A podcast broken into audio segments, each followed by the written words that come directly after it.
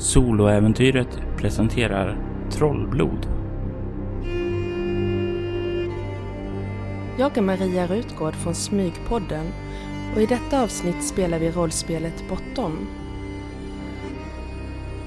Jag tar rollen som Marcus Frid, en ung bibliotekarie som bor i Göteborg tillsammans med min make.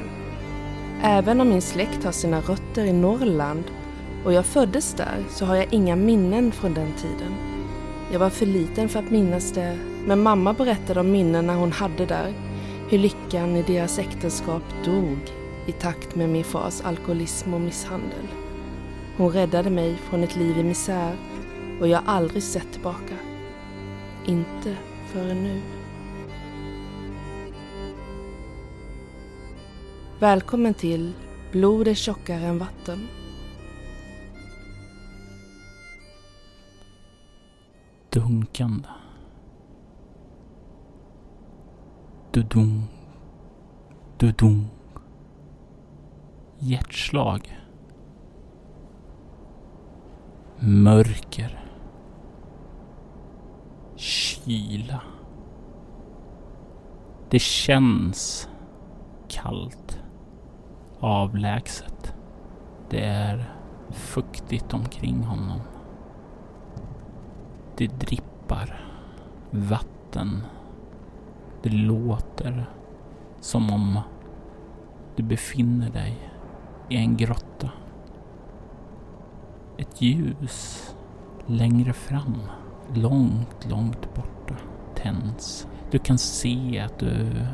Ja, att det verkar som du befinner dig i en grottgång. Hallå? Är det någon där? Du kan höra viskningar. Många viskningar. Inte bara en. Inte två. Hundratals.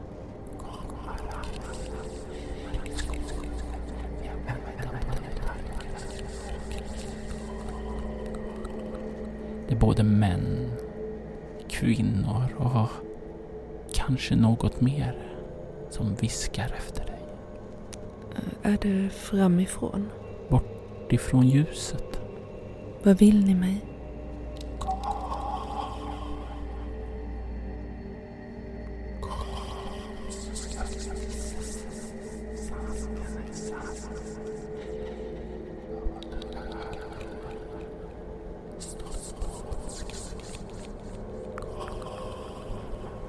Stoppa ondskan. Försöker ni lura mig?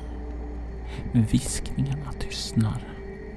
Jag vänder mig mot ljuset och börjar försiktigt treva mig framåt. Det går kalla kåror genom kroppen. Jag skakar. Kommer jag närmare ljuset? Du känner gången som sluttar nedåt är lite kall och fuktig. Men du rör dig sakta och försiktigt ned och kommer närmare. Du verkar komma ut i en lite större sal. Och du kan ana ljuset. Ljuset verkar komma från en brunn. En stenbrunn. Det liknar den brunnen du befann dig vid. Då du gav dig själv århundradets facepalm och slog dig själv medvetslös. Och den styrkan som herr Vråk hade givit dig. Borta vid brunnen kan du se, så kan du se en kvinna. Du kan se henne från sidan, hennes profil. Hon verkar vara en ganska söt, oskuldsfull kvinna. Lite mullig. Så där ser allmänt trevlig ut. Klädd i lång vit klänning. Verkar ha något smycke runt halsen. Är det någon jag känner igen? Du spanar lite härifrån och nej, du känner inte igen henne. Jag går närmre. Du kommer närmare och närmare. Du hör viskningar i bakgrunden men de är för lågmälda för att sticka ut och höras tydligt vad de säger. Men de verkar komma ifrån brunnen.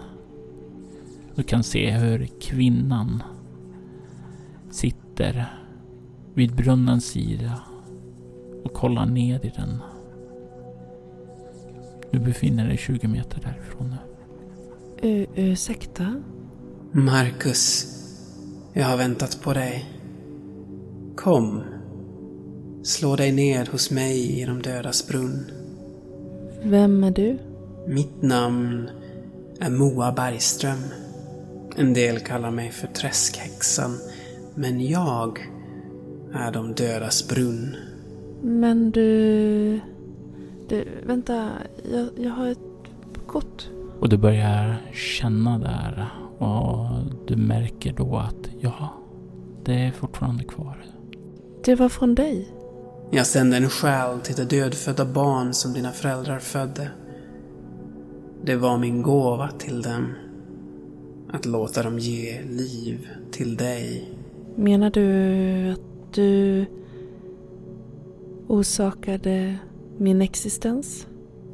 Jag gav din själ en kropp för att du var den enda som kan stoppa vråkkungen. Du gav mig en kropp och utsatte mig för det. Jag gav dig liv för att du skulle stoppa vråkkungen. Varför skulle jag kunna göra något sådant? Därför att din släkt är knuten till vråkkungen. Endast de som är bundna till honom kan röra sig in i hans boning och förstöra hjärtat till hans kraft.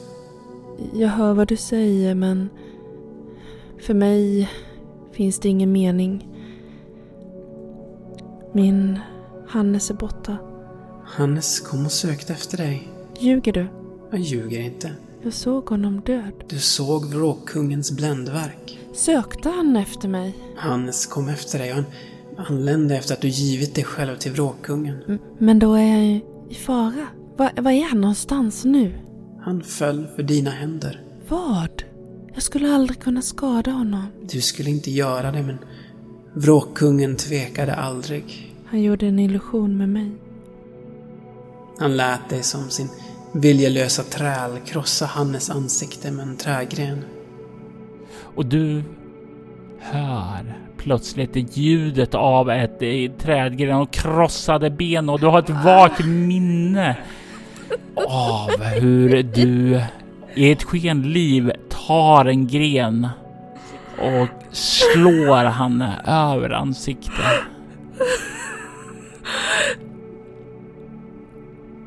Varför skulle jag gö- göra någonting...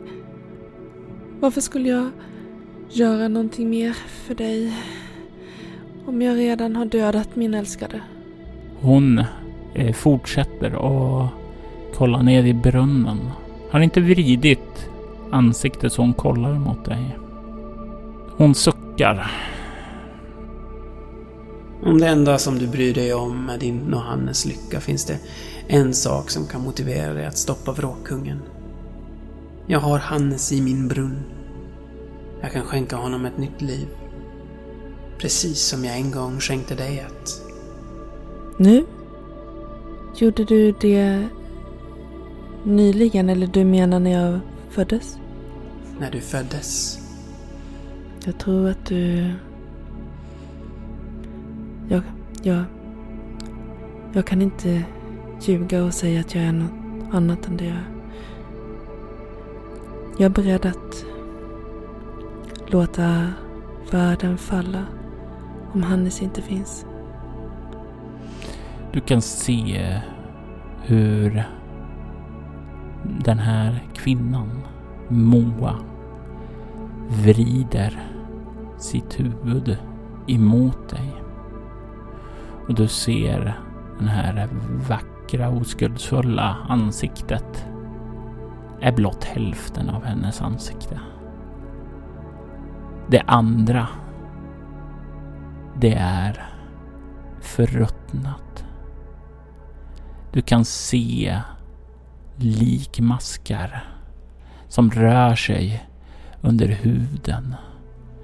Och du kan se hur det, Det är som om det andra halvan av ansiktet har varit dött i flera år, men inte riktigt kommit bortom förruttnelsestadiet. Jag vill att du tar och slår två skräckslag här. Först är det för det faktum att du minns eh, det att du slog Johannes. Nej, att du slog Hannes med en trägren. Och det är ett utstrålningsskräckslag. Och du får välja själv om det är ett chockartat eller fruktansvärt skräckslag. Det är chockartat. Jag älskar Hannes men eh, jag känner mig också väldigt förvirrad över allt som har hänt och vet inte vad som är sant. Mm. Nio. Du får en skräcknivå. Vad sätter du den på? Chock. Och det andra skräckslaget du gör nu är för det faktum att du ser den här kvinnan, Moa, med och hennes förruttnade ansikte. Ett chockartat egoskräckslag. Sex. Två skräcknivåer. Två på galenskap. Jag kan ge din älskade ett nytt liv. Ett lyckligt liv. Ett mer harmoniskt liv. Eller så kan jag hålla honom kvar i skärselden och ge honom ett skenliv tillsammans med dig. Om du hellre vill det. Det är som det finns ett, en dold sanning här. Vad menar du? Om han skulle vara lycklig, varför kan han inte vara det med mig? Han kan vara med dig. Om du hjälper mig kan jag hålla kvar honom i brunnen tillsammans med dig och ge livet ni alltid drömt om. Men för att jag ska göra er några tjänster måste du göra mig en tjänst först. Menar du att jag aldrig kan lämna brunnen? Om du väljer att kämpa mot vråkkungen ger jag dig en biljett bort härifrån. Bort från brunnen. Med Hannes? Levande? Hannes är död. Det kan jag inte göra någonting åt. Hans själ finns här i brunnen, men kroppen är död. Precis som din. Så hur skulle du kunna ge mig en biljett härifrån, häxa? En ny kropp. En kropp skapad för att kämpa mot vråkkungen. Och Hannes? Får, får han också en ny kropp? Om du stoppar vråkkungen kan han få en ny kropp. Om jag inte gör det här så stannar vi här och håller dig sällskap alltså. Döda. Hon nickar. Ni är döda. Ni kommer att stanna här, eller slussas vidare in i det stora kretsloppet. Glömma om ni var. Era identiteter släcks igen och ni börjar återigen från noll, utan minnen om varandra. Hur kan jag lita på dig? Du kan lita på mig för att jag är din fiendes fiende. Jag är motpolen till den som snärjde både dig och Hannes att komma hit och förlora era liv. Vad kan jag göra? Jag är bara en... Jag är bara en enkel man. Död uppenbarligen. Jag har inga speciella krafter. Kunskap är den största av alla krafter. Och jag har den kraften att ge till dig. Har du hört talas om skropuk?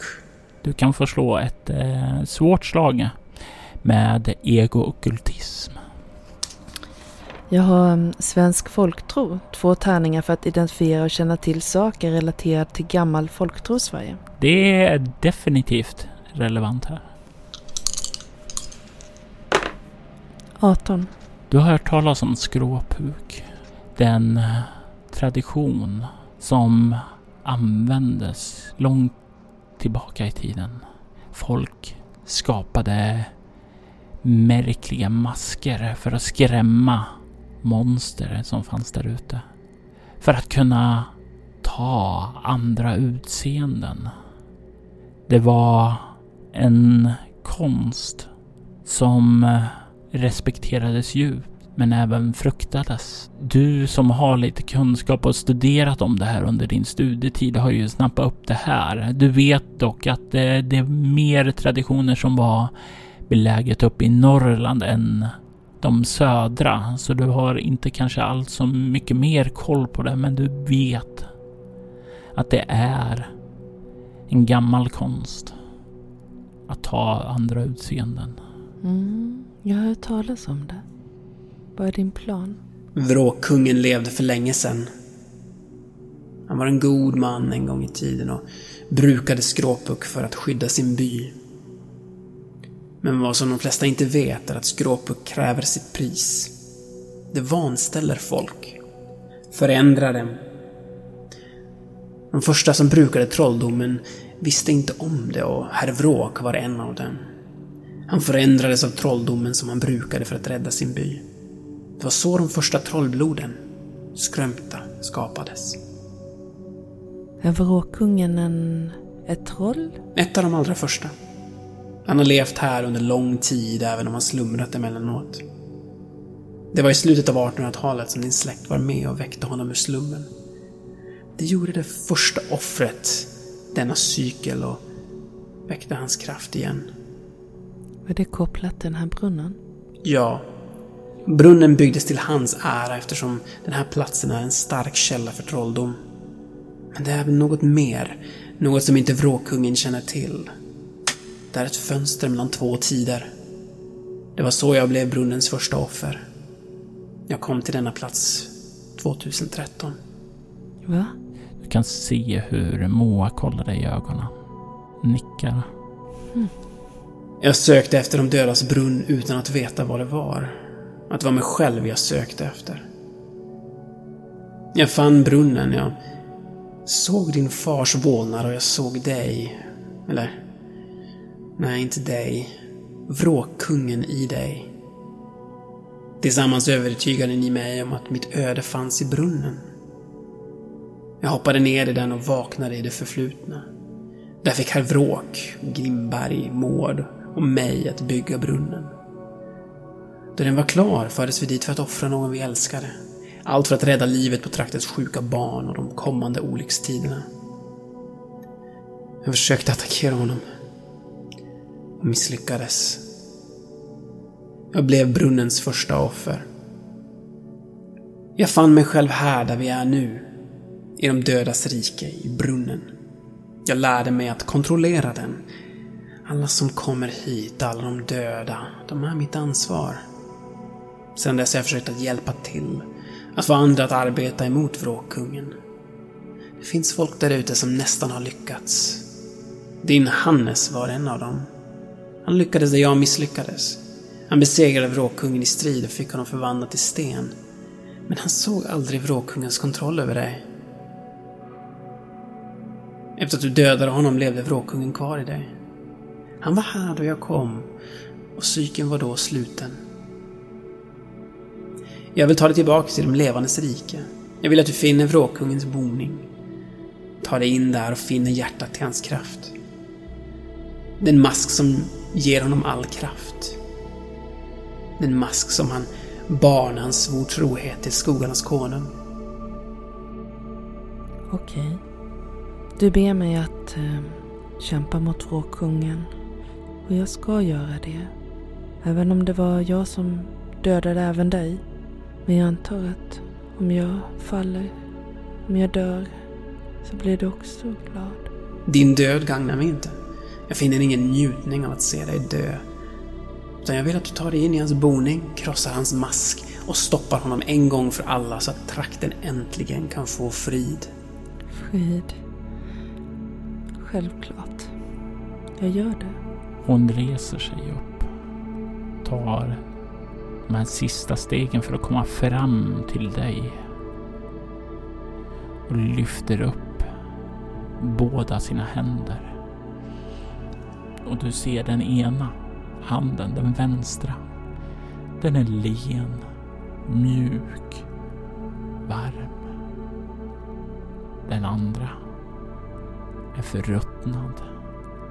Kan se hur en del av köttet verkar ha trillat av från fingrarna och blottar den benvita knotorna där under. Hon för upp händerna mot dina kinder och är på väg att lägga dem över det. Ehm, kan, kan vi låta bli det här? Inte om du vill vakna. Låt gå. Gör det. Och du känner den kalla handen på ena kinden och den varma på den andra. Från den förruttnade handen. Och du känner lite hur det kittlar i din kind när en av de här likmaskerna krälar omkring i köttet och gnuggar sig emot din kind. Och du hör hur det börjar blåsa upp. Hur eh, vinden verkar bli allt starkare. Och du hör en röst. En röst i ditt huvud. Hennes röst. Vakna. Vakna. Vakna min förkämpe. Vakna! Plötsligt så rycker du till. Du känner hur du ligger med magen och ansiktet ned i marken, nedtryckt i jorden. Du känner hur du är stel. Du känner hur din kropp känns konstig och annorlunda. Och du liksom hostar där och du känner att du har jord i hela munnen där. Och du börjar försöka spotta ut det där, harklar upp och du lägger märke till att du verkar ligga på marken och du verkar ha legat där länge för mossa har börjat växa över dig så du ligger under ett mosstäcke. Jag reser mig upp. Jag, jag försöker borsta av mig mossan och eh, jag tar med fingrarna i munnen för att försöka få ut all den här jorden. Och du börjar föra upp dina fingrar mot munnen och du ser att det är inte dina fingrar. De här smutsiga små fingrarna är barnfingrar. Ja, det är med en annan kropp var kanske inte ett påhitt. Och du känner en smärta i ena axeln. Och du, du börjar föra upp handen däremot och du kan känna att du har, det verkar vara en pil som sitter inborrad i din rygg. Mm, någon sköt mig. Kan jag dra ut pilen? Ja, du kan slå ett kroppmedicin. Och du lägger märke till en sak nu när du börjar ska försöka det här.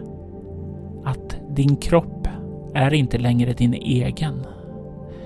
Du befinner dig i en annan kropp.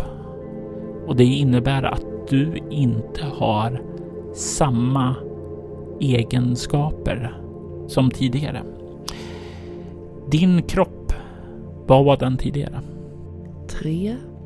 Den är nu fyra och du är fulläkt där. Elva? Och du liksom kan sträcka den och du kan få ut den med stort problem. Men den kommer ut i alla fall. Och du kan se att det verkar vara en ordentlig fin pil där som har borrat igenom dig. Du kan se att du verkar befinna dig i en, en liten pojke. Eh, ganska slitna kläder, jättesmutsig. Ser ut som han har levt i skogen under lång tid. Inte tvättat sig särskilt mycket. Och du kan se en detalj. Ett par smutsiga små fötter som du såg precis innan du blev medvetslös. Mm. Det här är för märkligt. Känner jag igen min röst eller låter den annorlunda? Hallå? När du försöker prata så lägger du märke till en sak. Inga ord kommer. Det enda du hör är Kråkpojken. Du lägger också märke till en sak när du tänker på det där att det är vad du ser genom dina slitna kläder på dina armar. Under där så verkar det finnas något svart. Nästan som fjädrar. Jag drar upp ärmen. Och du ser din arm täckt av svarta kråkfjädrar. Mm. Du kan ta och slå ett ego-skräckslag.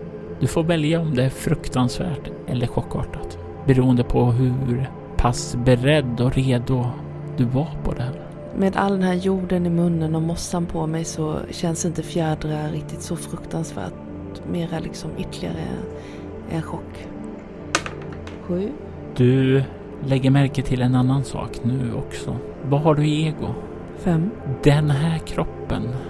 Det går trögare för dig att tänka. Det är, den är mer bräcklig än den tidigare. Du har inte längre fem ego. Du har tre. Och då får du istället, Fem. du får två skräcknivåer till. Stress och chock. Jag försöker rätta till mina kläder, göra mig presentabel. Har jag fjädrar i håret? Du känner och du kan känna, ja, några enstaka fjädrar har du där också. Har jag något minne av vad um, kråkfjädrar på en pojke? Ja, Vad det skulle kunna vara från folktron? Du kan ju ta och slå ett nytt slag med, svårt slag med ego och ockultism. Det första som du tänker på när liksom kråkor, mm, tro och sådant, alltså det är ju Hugin och Munin, eh, Odens kråkor. Det är ofta något positivt omen. Eh, att de är spejare, ser saker. Och du har hört talas om en del myter som säger att en del folk besitter förmågan att kunna hamnskifta. Att ta kråkornas skepnad. Det är gamla myter och legender. Men det är det som dyker upp just nu. Jag skakar på kroppen lite grann och kom igen. Jag skulle kunna behöva ett par vingar nu. Du börjar skaka på kroppen här och kan höra i bakgrunden, långt på avstånd, hur kråkor börjar kraxa när du skakar sådär. Hallå kråkor? Hallå? Du kan höra dem börja kraxa mera och du kan höra hur de lyfter från platserna där de sitter. Och de börjar flaxa. De verkar komma. Komma till dig. Kråkor? Kan ni hjälpa till? Du ser hur de börjar anlända en efter en och sätta sig på grenar uppe i träden. De kollar emot dig. Och när du ställer frågan om de kan hjälpa så ser du en del nickar. Särskilt en av dem. En som är större än de andra. Och han ger ifrån sig ett Jag ska på uppdrag. Jag måste få tag i herr Vråks mask och hans hjärta. Du kan se hur eh, kråkan nickar igen och börjar lyfta uppåt och sakta börjar flaxa iväg. Jag följer efter. Jag springer. Jag vill att du slår ett kropp överlevnad. Åtta. Grejen är ju att den här kroppen har något som inte du har. Specialiseringen kull som gör att den är van att springa. Du har en specialisering som heter kull vilket gör att du får slå ytterligare en tärning. Ehm, 14. Du har inga problem att följa efter kråkan. Du rusar och du kan genom din färd i skogen ta dig norrut. På vägen efter kråkan kan du dock se en liten öppning i skogen längre bortåt vänster om dig. Du kan ana där borta en bekant plats. Det dödas brunn. Platsen där allting hände med herr Vråk. Jag lägger det på minnet och fortsätter följa efter. Du fortsätter vidare genom skogen och kommer snart fram till marken bortom skogen. Du kan se där hur en stor myr breder brer ut sig och bortom den så kan du se ett berg som reser sig. Fågeln, den stora kråkan, flaxar framåt och verkar leda vägen över myren. Och du kan se bakom dig så följer en svärm av andra kråkor. Du ser myren som sagt var bre ut sig och jag vill att du slår ett kropp överlevnad. Lätt slag för att forcera den på bästa möjliga sätt. Sex. Myrmark, det är ju som sagt var blött och du sjunker ner och det tär verkligen på att röra sig framåt här. Eh, faktum är att du får två bestående förluster att spendera ja, på kropp, utstrålning eller ego. Jag sätter den på utstrålning. När du börjar känna de här ansträngningarna där så vill jag ställa frågan till dig. Vad hade Marcus i utstrålning? Fyra. Din nuvarande kropp har inte fyra. Den har tre. I så fall vill jag mm, sprida mina chanser lite mer. Ja, det går bra. Jag sätter en på ego och en på utstrålning. Jag kommer vara ett viljelöst liten eh, collie snart. Som eh, vrålar av galenskap. Och på tal om galenskap. Jag vill att du slår ett skräckslag med kropp. Chockartat. Ehm, tre. När du rusar där, sjunker halvt ned. Ja, du har hunnit kämpa dig över halvvägs. Den här myren. Då du känner den första handen nere i myren försöka grabba tag i din eh, fot och dra dig nedåt. Du lyckas slita dig loss. Men plötsligt så försöker alla att varje steg du tar så känner du fingrar som nafsar och försöker slita dig nedåt där. Du tar två skräcknivåer. Chock och stress. Men nu börjar det bli dåligt med utrymme. Nästa kommer maxa. Något.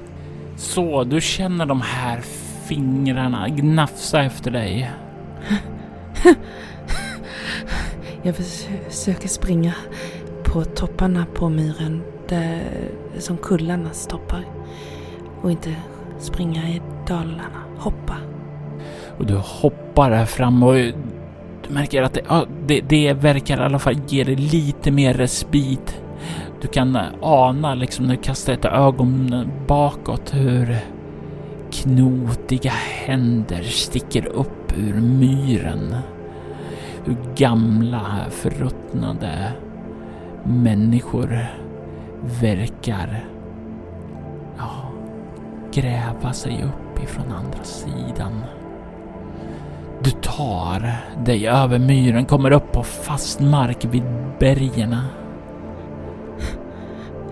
Jag står med händerna lutade mot knäna och andas. Jag tittar mig bakåt. Verkar de följa efter mig? Vilka då? De döda. Det finns inga döda där ute. Mm. Jag ser mig omkring. Vilket håll är kråkan åt? Kråkan sitter på en gren där, verkar avvakta dig. När du kollar mot storkråkan så lyfter den och börjar flaxa uppåt för berget. Jag tar det försiktigt och lugnt nu med tanke på att jag blev utmattad av uh, träsket. Och du vandrar upp där. Storkråkan tar och gör pauser. Och du, de här kråkorna som följer efter dig, de har nu svärmat upp så de liksom är även lite före dig och stannar i träden. De kraxar rogivande. Du känner en närhet till dem. Det är nästan så att du... Ja, du hör en sång, en vacker kråksång som liksom ekar i ditt huvud. Som om du var en del av deras kollektiva medvetande. Det känns betryggande, varmt. Du får tillbaka en skräcknivå. Ni ska veta att jag uppskattar sällskapet. Jag fortsätter. Du, du vandrar en bit och kan snart se att träden, ja, de börjar bli färre och färre och börjar komma upp på övre delen av bergen där träden inte längre växer. Så kan du där uppemot toppen, kanske 500 meter till, ana en gammal stuga. Men ovanför stugan så kan du se på himlen ett flertal olika fåglar flyga omkring där. Stora rovfåglar. Du kan få slå ett lätt slag med ego överlevnad. Och du tror du känner igen dem. Vråkar. Brukar de eh, döda kråkor? Du är inte helt säker. Trots allt är inte zoologi ditt område. Men om vråkungen var fiende till kråkpojken så känns det väl inte helt orimligt. Ta det försiktigt eh, vänner. De där fåglarna, de är otäcka. Och du ser den här storkråkan ger ifrån sig ett kraxande.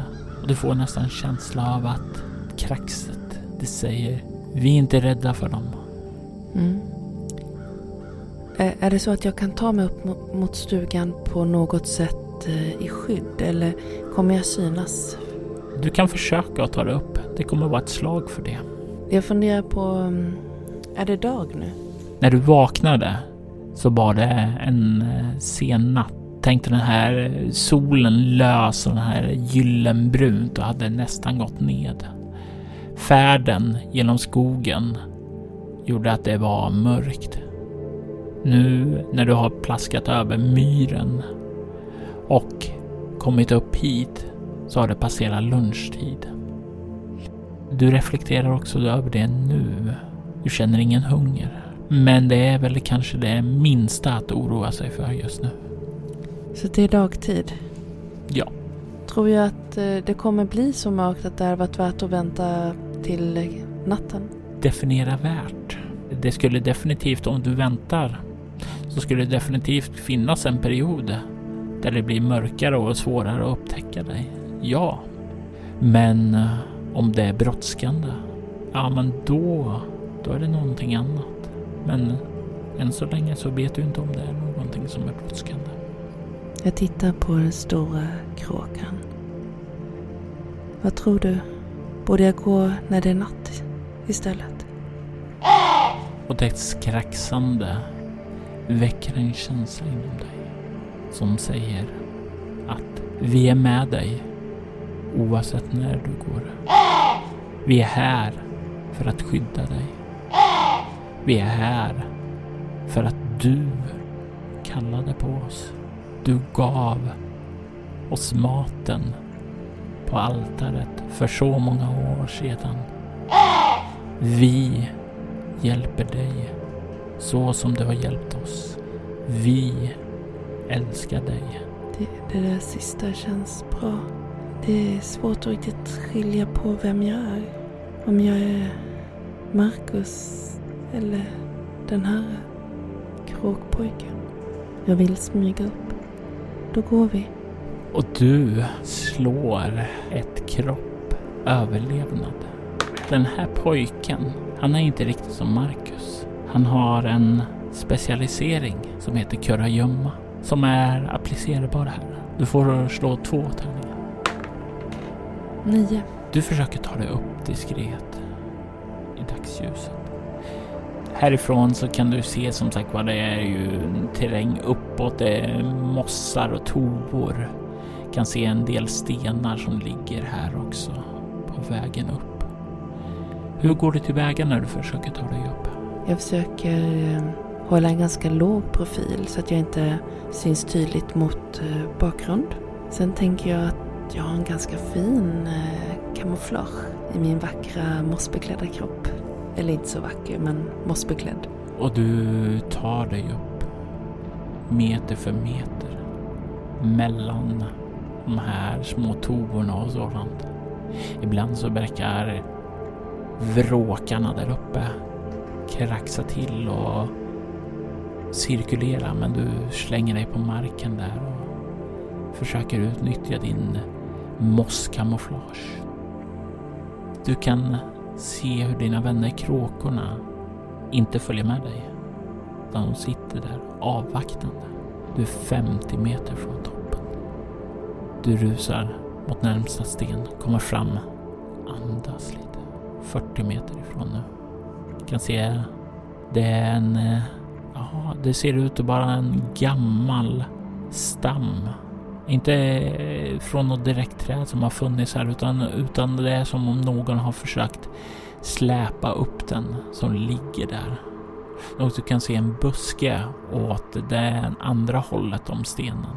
Du har att välja mellan att försöka ta dig till den här stammen som är ungefär sju meter bort eller busken som är tio meter bort. Jag tar och väljer att rusa mot stammen. Jag vill att du slår ett kropp obemärkt. Och du får använda din kull här. För det här gäller, handlar om hastigheten. Det är ett lätt slag. Nio. Just som du kommer fram dit så hör du från himlen ett skri. Ett skri från en av vråkarna som lägger märke till dig. Och i samma ögonblick som du hör det skriar till så hör du korparna. Och du hör deras kraxande ljud när de lyfter ifrån eh, skogen där nere och börjar flaxa uppåt mot dig. Vad gör du? Jag tittar framåt stugan är låg kvar. 33 meter. Finns det något mer jag kan ha skydd för ifall en råk skulle kasta sig från himlen? Det är små skydd, men inga ideala. Eh, möjligtvis en bra bit längre fram. Jag skulle säga att det är ett, ett svårt slag med kropprörlighet för att ta sig dit. Du får använda kull på det slaget i sånt fall. Jag gör försök. Mm, 12.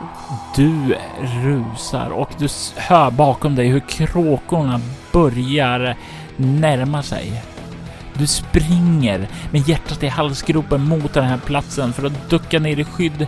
Men du missbedömer dina ben. De korta små benen tar inte samma stora steg som du brukade ta som Marcus. Du hinner inte fram. Du känner hur en av vråkarna hinner ned, sveper där och hur dess klor ja, drar över din axel. Den klöser till och river upp ett sår där du får en bestående förlust i kropp. Ah, ah, oh. I nästa ögonblick så hör du kråksvärmen sveper ned emot dig. Kan jag ta skydd av kråkorna och ta mig den sista biten? Du ser ovanför dig hur ett slagfält bildas.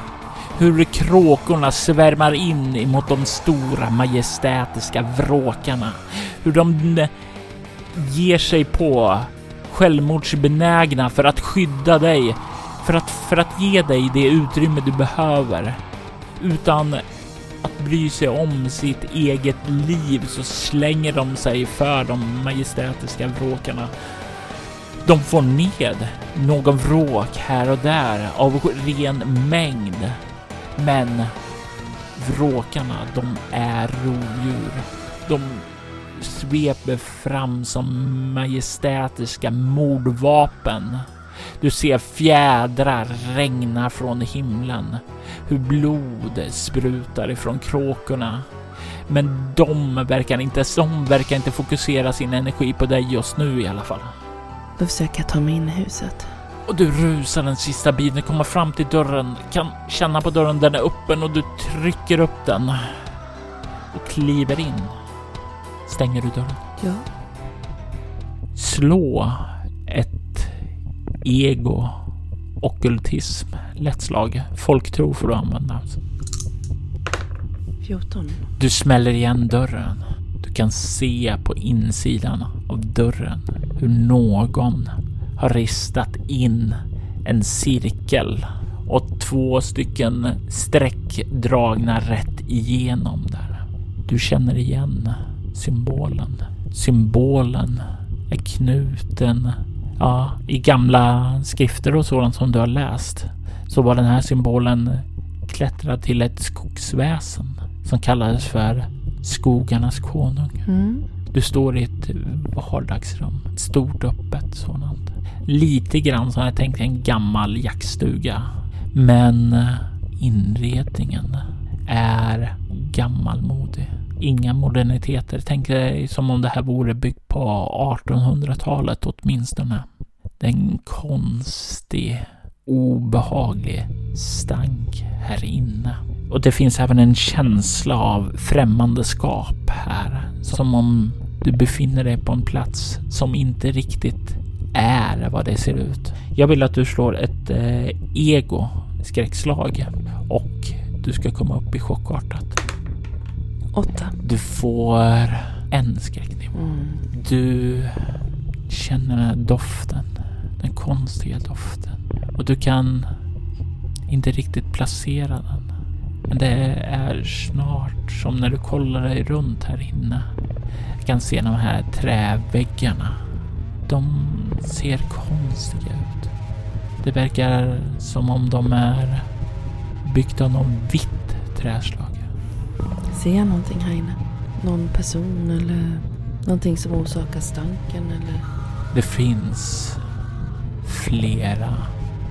Jag tänkte så här mobiler som hänger från taket. Och alla de föreställer uppstoppade kråkor. Tiotal hänger livlösa i plågsamma positioner. Du kan se en, en eldstad längre in. Och vid sidan så ligger det några konstigt formade vedträd eh, vid sidan om. Du kan se att eh, fönstren är smutsiga och skitiga så du kan inte riktigt se ut här. Verkar finnas en dörr vidare in här. Eh, du kan slå ett kropp obemärkt. Sju. Det är vad du ser för tillfället. Mm. Jag, jag blundar ett ögonblick. Försöker lugna ner mig. Du känner den här doften blir allt starkare. Starkare.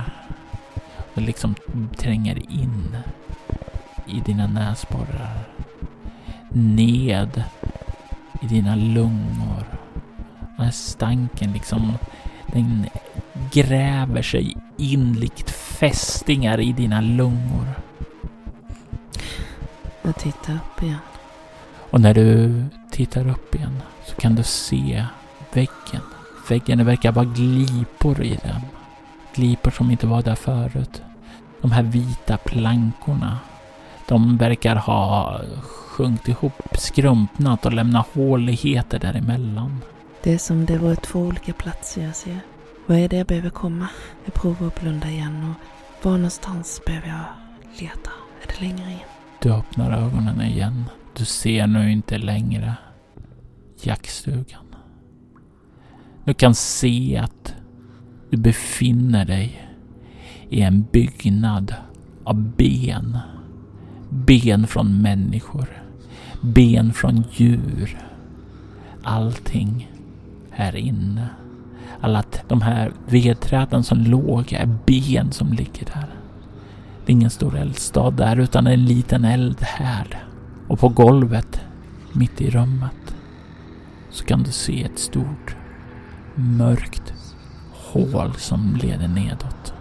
Det verkar vara en nedgång och det är det enda förutom dörren tillbaka ut som du kan skymta här nu. Tror jag att det är dit jag behöver gå? Verkar det vara en nedgång?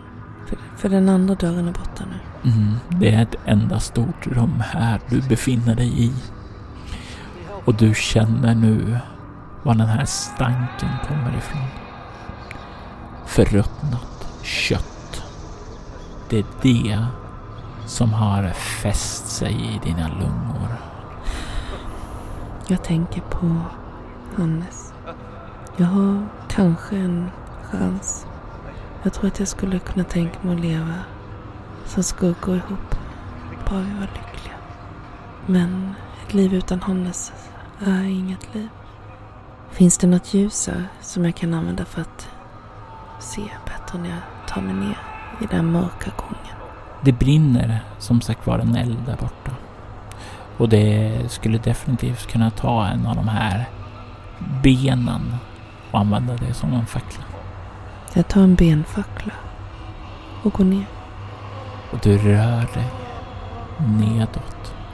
Och du får en vag känsla av déjà vu när du går ned i en gång mot ett okänt mål. Du kan snart ana ett rött, varmt sken där nerifrån, bortifrån en stor sal. Och du kan höra också en kvinna som verkar tala för sig själv. Eller nej, tala är fel ord. Mässa. Jag smyger närmre och försöker kika fram. Hålla undan facklan så att inte ljuset ska lysa fram. Du kan få slå ett strålning obemärkt. Kan jag använda kull kurragömmajan? Du kan få använda kurragömmaja. Och du ska slå ett... 11. 14. Du tar dig ner dit. Håller dig gömd undan facklan också. Smanar in. Det första du ser är flera olika benhögar. Som om byten har dragits ned hit. Den här doften av förruttnelse är så mycket starkare här än vad den var där uppe. Det är klart att det är härifrån all stank kommer. Men bortom de här benhögarna, längst in, så kan du se ett altare. Ett uråldrigt altare i ben. Där det är en trämask som står uppställd ovanpå det. Du kan se att den verkar skapad av ja, lövverk och träd. Det är som om det har, istället för hår på den så har den liksom gröna löv. Den verkar inte ha vissnat och dött utan verkar hålla sig liv. Du kan se masken. Den är gjord i en ganska kraftig bark och har ett ganska skräckinjagande utseende. Framför den här så kan du se en kvinna. En kvinna som du känner igen. När du kom hit 1996 så stannade du till vid ett hus och trodde att du skulle möta din far. Att han hade tagit sig en ny fru. Men det var ju inte din far. Det var ju Johar och hans dotter. Men Johar är inte här. Men hans dotter är det. Hon är äldre nu, mycket äldre. Hon är inte en tonåring utan hon är en vuxen kvinna. Du kan se att hon, om det nu stämmer vad Moa sa, att hon kom hit 2013. Ja, åldern skulle stämma in på det. Det skulle kunna vara det. Du ser hur hon har gått ned framför altaret. Hon har med sig en kniv. Hon har läderremmar med sig. Och du kan se hur hon verkar mässa samtidigt som hon håller på att bygga en egen mask av ben. Får jag någon känsla för...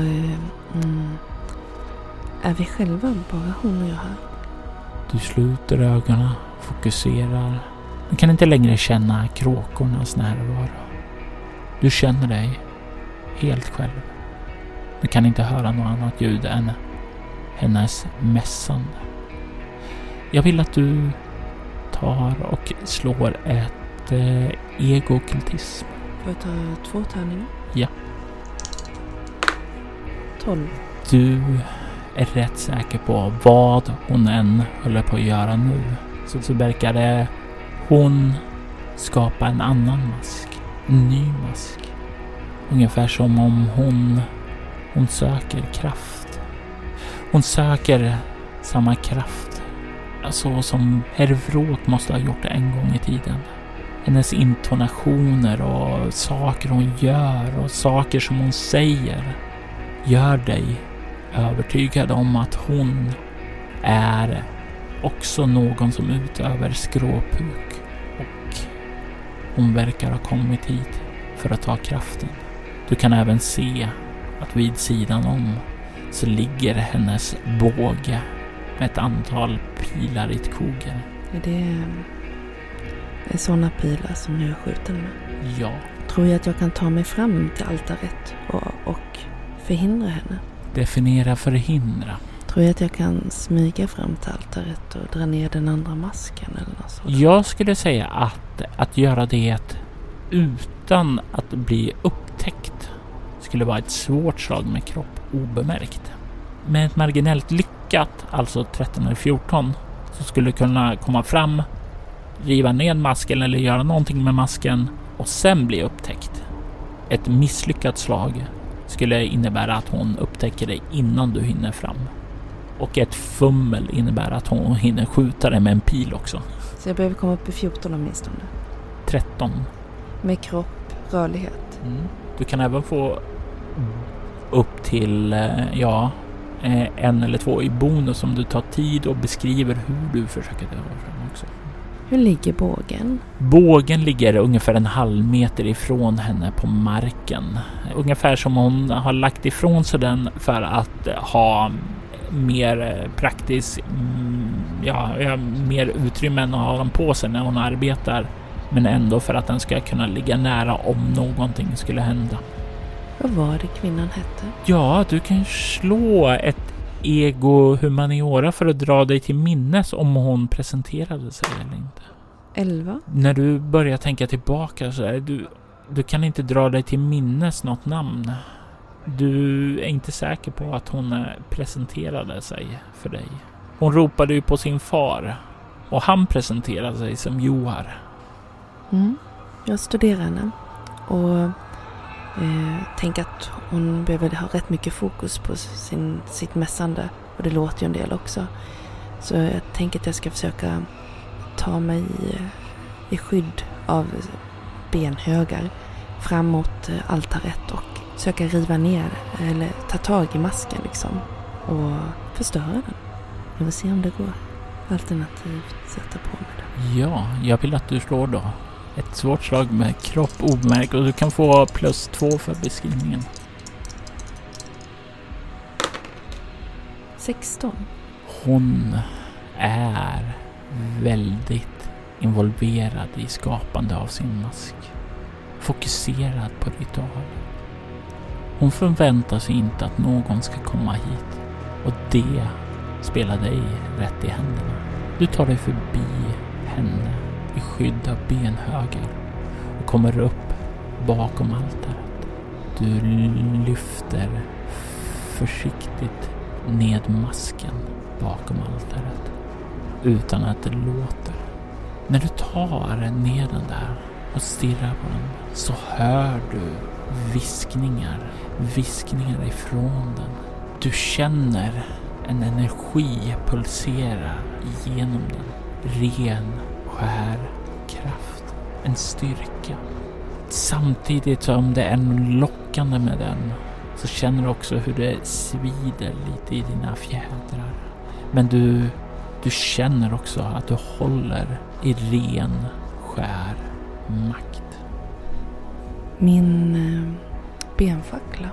Kan jag stoppa den direkt i masken och försöka elda upp den? Det kan du göra. Och du på väg att göra det, men du känner den här masken liksom, den vill inte bli tänd. Utan den, det är som om den sträcker sig in emot dig.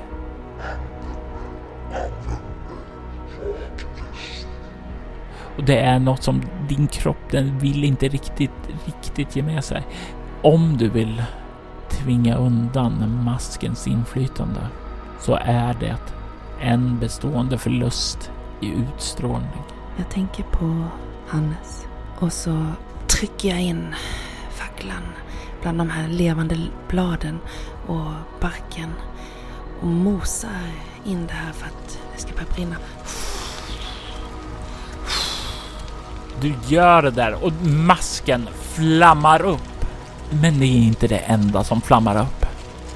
Du ser omkring dig hur alla benhögar, hur alla de slår upp i ljusan lågor.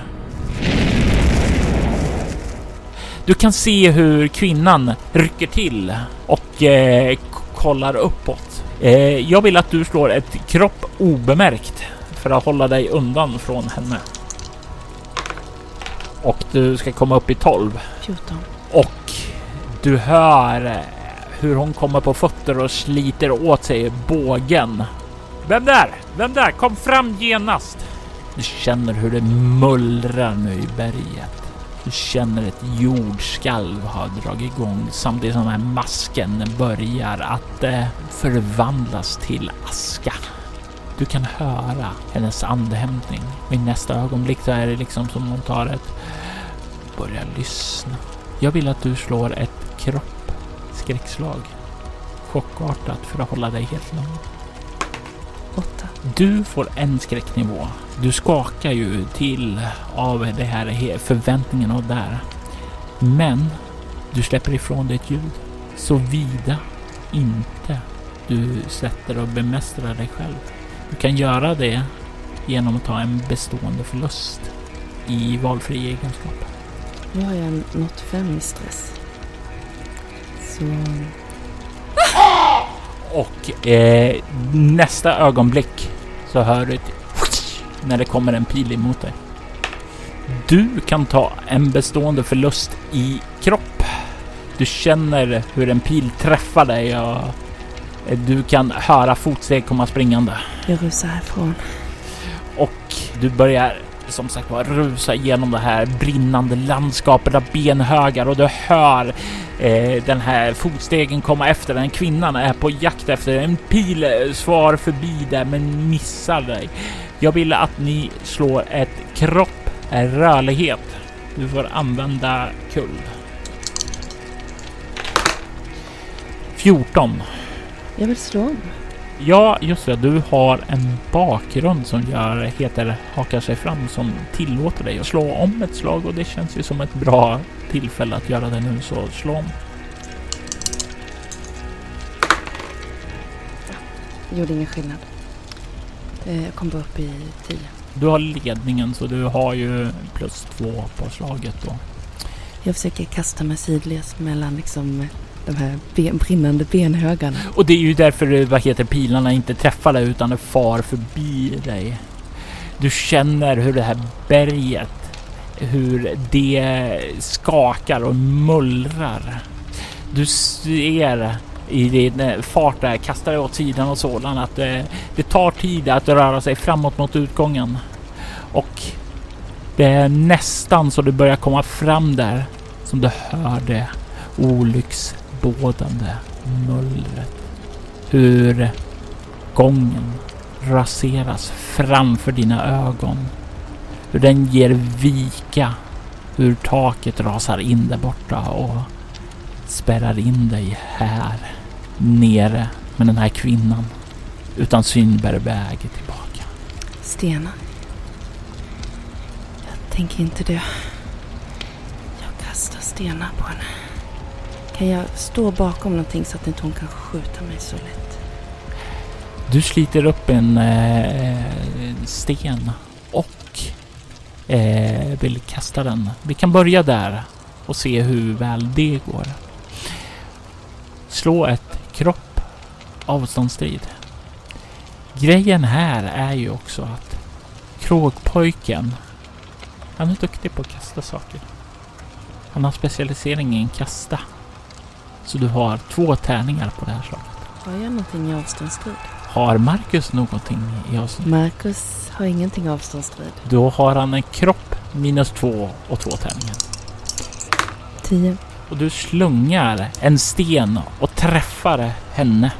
Hon skriker till och eh, du kan se att hon eh, sliter upp den sista pilen emot dig för att skjuta dig. Hon får minus två för du är halvvägs i skydd bakom benhögar. Och hon har 12. Det är en träff på dig.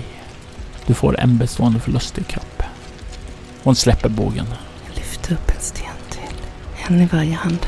tittar snabbt bakom mig. Finns det någon väg ut? Ingen väg ut. I alla fall inte där. Inte vad du kan se nu. Inte i den här panikfyllda situationen. Du är Joas dotter. Du säger det där och du hör din egen röst. När det kommer ut ur strupen. Kroppen du är i. Det kommer bara kråksång ur. Du kan se hur hennes blick mörknar. Hjälp mig, kråkor. Hjälp mig. Du känner när du försöker kalla på dem. En ensamhet. Avskuren från kråksången. Du vet inte hur många som har dött på slagfältet där uppe, men de är där uppe. Och du är här nere. Jag tittar mig omkring. Finns det någonting... Finns det någonting man kan eh, få um, stenarna att falla ner på henne eller, eller en riktigt lång rejäl benbit som man kan slå henne med eller något sådant? Du kan ju se den här grottgången. Den verkar inte helt naturlig. Utan den verkar byggd. Det finns ställen som hölls upp av bjälkar. Kanske om du skulle manövrera in på rätt ställe och kasta en där. Att det skulle kunna rasa in över henne. Men det är någonting som kräver färdigheten mekanik. Hur är det kunskapsområde för Marcus? Marcus ähm, ähm, är bättre på att äh, läsa skönlitteratur än att äh, bygga IKEA-möbler. Och det är någonting som Marcus bittert får ångra just nu. Du, du ser de här men du har ingen aning om hur robusta de är. Då, jag har tänkt över mina alternativ. Och jag kastar båda stenarna på henne. Du kan slå ett kroppavståndsstrid.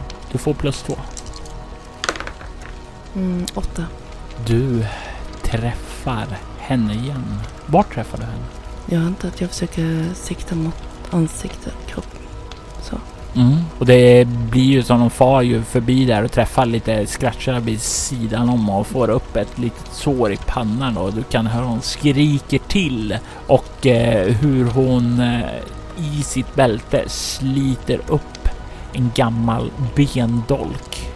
Och du kan se då när hon gör det hur eh, hon på sin underarm verkar ha en tatuering. En tatuering av en triangel där det verkar stå en huvudlös man med utsträckta armar och eh, utsträckta ben som går ned i triangelns nederkant. Som en liten streckgubbe. Är det någonting som jag tidigare har... Du kan slå ett ego-okkultism. Elva? Det här är märket för den huvudlösa jägaren. En av rivalerna till skogens konung. Det var en rival som fördrevs av skogarnas konung en gång för länge sedan enligt myterna. Blev förvisad, men alltid drömt om att få återvända och ta över från skogarnas konung. Det verkar som om den här kvinnan dyrkar den huvudlösa jägaren. Ett annat skrumtan. Vad finner jag omkring mig? Finns det någon um, ehm, rejäl benbit jag kan använda för att slåss med och kanske någon ytterligare sten? Det är definitivt finns sten. Det rasar saker ned från taket då, så det dimper ju ner saker som stenar och så. Du står ju bredvid brinnande benhögar så du kan definitivt ta en stor benklubba liksom som brinner nu också. Kraxande ljudet kommer ut ur din strupe och hon har slitit sin bendolk och hon börjar rusa mot dig. Jag tänker försöka hugga med min brinnande benklubba över hennes handled. Och hon vill hugga dig med kniven. Så jag vill flytta min kropp innan hon hugger i den. Du får ett val här. Ni kommer ungefär samtidigt mot varandra. Hon gör ingen defensiv manöver, utan hon är där för att hugga ner dig. Du kan välja att försöka göra en defensiv manöver, men då kan du inte skada henne. Eller så kan du försöka skada henne och hoppas på det bästa. Nu har jag bara ett kvar i kropp. Jag smäller till en allt vad jag pallar i huvudet. Det är mycket lättare att träffa. Slå ett kropp närstrid. Lyckas bara komma upp i två. Men jag hade något plus för vapen och att det brann, så att fyra kanske då. Beskriv vad som händer när du ja, inte får in din attack eh, riktigt perfekt men att du ändå träffar och gör skada. Mina taniga pojkarmar svingar den här tunga benklubban. Eh, en vid båge där den brinner och osar och dundrar in med köttedunk i hennes ena kind som böjs in och det slaskar till när även ögat träffas och mosas och näsan. Och hon skriker av smärtan där och hur elden liksom bränner sidan där och hon stapplar undan ifrån dig. Men hon släpper en sak ur sin hand när hon stapplar bakåt. Hon släpper taget om benkniven som sitter i ditt hjärta. Du faller bakåt till marken. Du hör hennes plågade skrik när du trillar ner på marken och glider sakta in i mörkret. Kvinnan vrider sig om på marken. Kvinnan, Marika, hon lyckas släcka elden och kommer upp på fötter. För en kort stund i alla fall. Elden brinner starkt. Syret börjar ta slut. Hon kämpar bortåt mot altaret där resterna av maskerna finns. Hon måste, hon måste, hon måste väcka honom. Hon måste få, hon måste bara väcka den namnlösa jägaren. Då kommer allting, då kommer allting ge sig. Hon, hon, och liksom, hon känner en allt starkare yrsel ta tag om henne. Hon faller till marken. Hon chippar, nej, det kan inte sluta så här. Det kan inte sluta. Jag, jag dödar dem alla, jag dödar alla Grimper. Jag, jag, pappa, pappa, pappa, jag ville bara göra dig stolt. Jag ville, jag ville. Och hon kämpar för att försöka få fram orden. För att få upp masken. Men syret räcker inte till. Hon glider in i mörkret hon också. Och i hennes mörker så finns det ingen värme. Men Marcus, för dig så finns det värme. Du hör en röst som talar till dig. Den känns lite avlägsen. Tack Marcus. Jag håller mitt ord. Njut av er tid tillsammans. Du har förtjänat det. Och du vaknar upp i sängen. Mm. Hemma i lägenheten. Du sätter dig upp. Du är hemma. Hall hallå? Det är tyst. Kollar på klockan. Kan se att det är tidig morgon. Kan se att, vänta nu, idag är det 1996. Det är dagen då Hannes kommer hem ifrån sin missionsresa borta i Afrika. Jag, jag, jag rusar upp och, och börjar... Eh, jag ska duscha. Och du sätter igång och börjar duscha och du känner hur vattnet sköljer över dig. Du känner lyckan att vara i liv. Men det är någonting som är annorlunda. När du duschar och du brukar njuta av de här duscharna så känns de inte lika njutningsvärda. Det är som om du är lite mer avtrubbad. Att du inte får full njutning av dem. Du känner sedan när du sätter igång att göra frukost. Vad brukar du äta för typ av frukost? Mm, kaffe. Du tar din kaffemugg och ska njuta av den här första koppen. Och när du liksom dricker det så känner det som en väldigt fadd smak. Mm, jag antar att det här var belöningen. Men om jag får se Hannes är det värt det. Och senare under dagen så får du träffa Hannes igen. Du får möta honom vid gaten.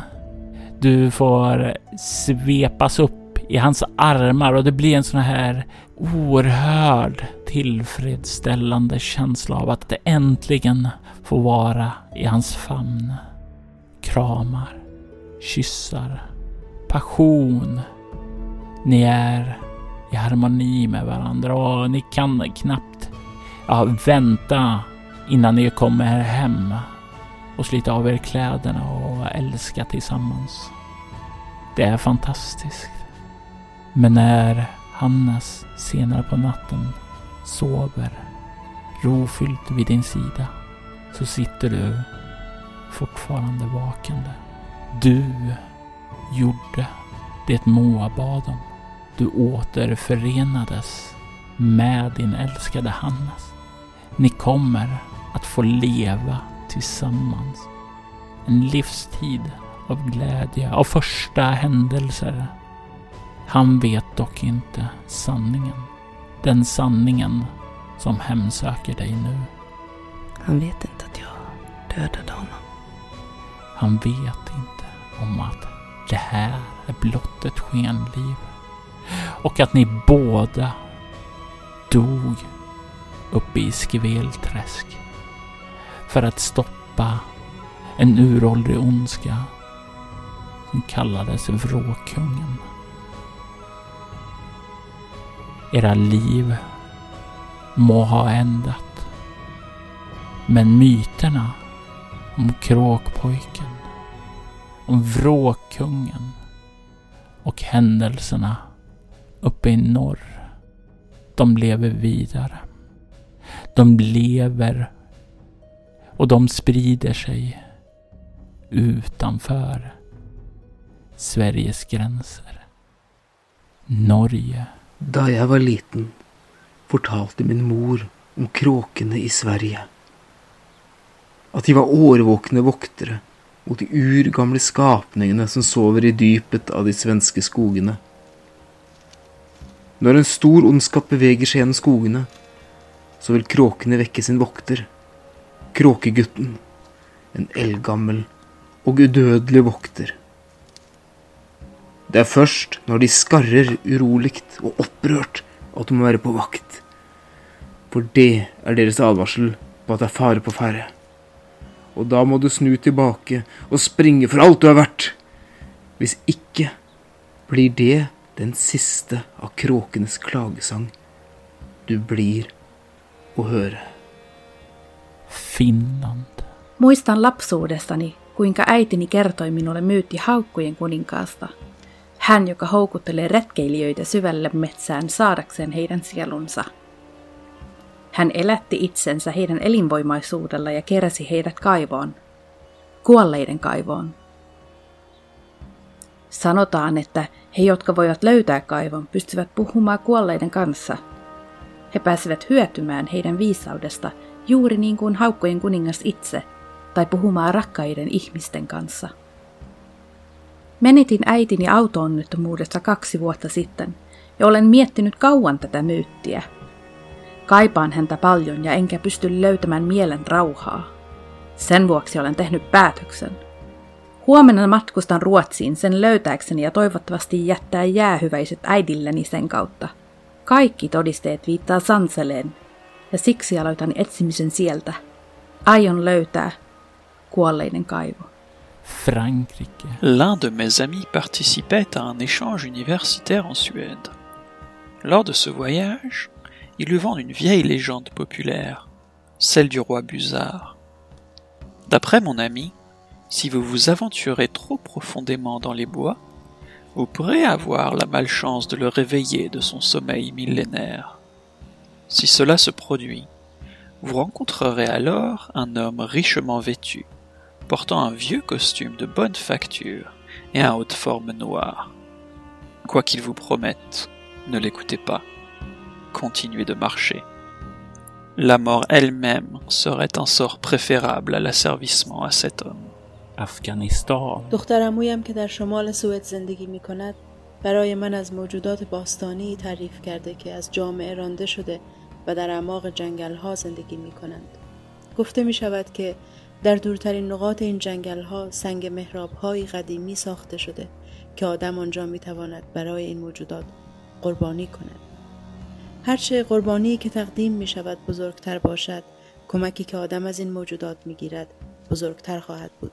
دخترم مویم حتی به من گفت که او چنین محرابی را پیدا کرده است و بایستی یک قربانی تقدیم کند به خاطر زنی که او می‌خواهد او را عاشق خود کند این آخرین چیزی بود که من از او شنیدم USA. Let's see. The last question tonight is from listener Darkstalker666, who asks Have I ever heard the myth of the Buzzard King? And could I tell the listeners of the podcast more about it? Well, yes, I have. What kind of host would I be if I hadn't? The myth of the Buzzard King is a strange and interesting tale. Long ago in northern Sweden, there were people who used an old form of magic, they say. They could use this magic to disguise themselves, protecting themselves from the beasts that lurked in the forests. The practitioners were considered guardians, in a way. They made the villages safe and allowed them to grow, but it said there was a darker side to the magic as well.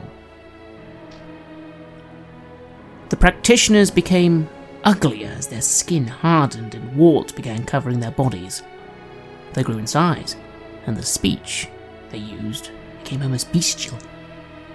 They went from being guardians to being shunned, exiled to the forests, slowly becoming the very monsters they'd started out trying to protect people from in the villages.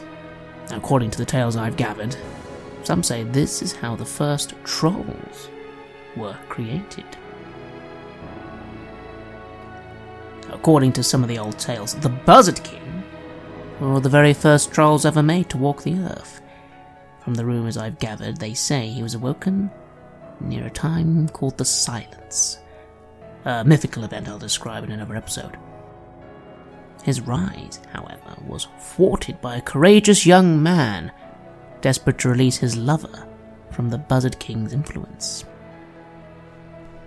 Now, some say that the Buzzard King cannot truly be stopped, but as Lovecraft himself said, yet with strange aeons even death may die. So I wonder which is true. Is this creature unstoppable or not? Well, I'll leave that for you to decide for your own stories. But I suggest that you turn and walk away if you ever see a handsome smiling man in an old suit and black top hat in the forest. Anyway, that's it for tonight's episode. This has been In the Dark, the podcast where we shed light on old myths and legends. Thank you for listening. This is Nate Traveller, signing off. Myten om vad som hände där uppe i Skvelträsk lever vidare. Precis som alla andra trollblod och väsen där utanför våra samhällen. I skuggorna. Utanför civilisationen. På platser där vi inte längre lever.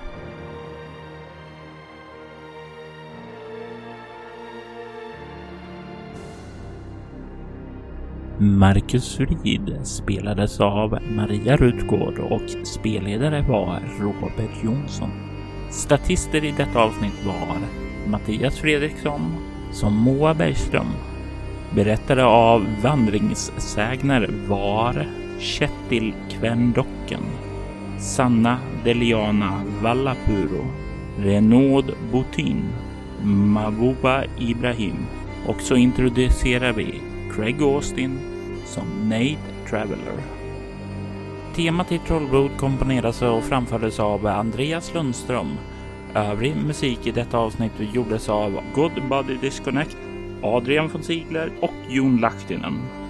God Body Disconnect är ett av skivbolaget Cryo Chambers många fantastiska band. All musik används med artistens tillåtelse och vi rekommenderar er att ni spanar in länkarna som finns i inlägget till detta avsnitt. Trollblod produceras av Robert Jonsson till Rollspelet Bortom och soloäventyret finner du på iTunes, Bortom.nu och Facebook. Slutligen vill jag påminna om att vi kommer att spela in ett postmortem avsnitt på Trollblod. Eh, dit ni kan skicka frågor, tankar och eh, feedback överlag. Eh, är det någonting ni undrade över eh, i denna story så är det här tillfället för er att få era svar. Eh, för alla som skickar in en fråga eller feedback eller så och berättar hur många spelare det var som var med den här säsongen. Ja, då har ni chans att vinna ett litet pris i form av en Bortom-tröja designad av Axel Widén från Vi spelar rollspel. För att delta i tävlingen så skickar ni ett eh, mail till mig på info.bortom.nu eller så kommenterar det på det här inlägget. Och vi behöver ert svar vid midnatt senast den 21 september. Tack för att ni har lyssnat.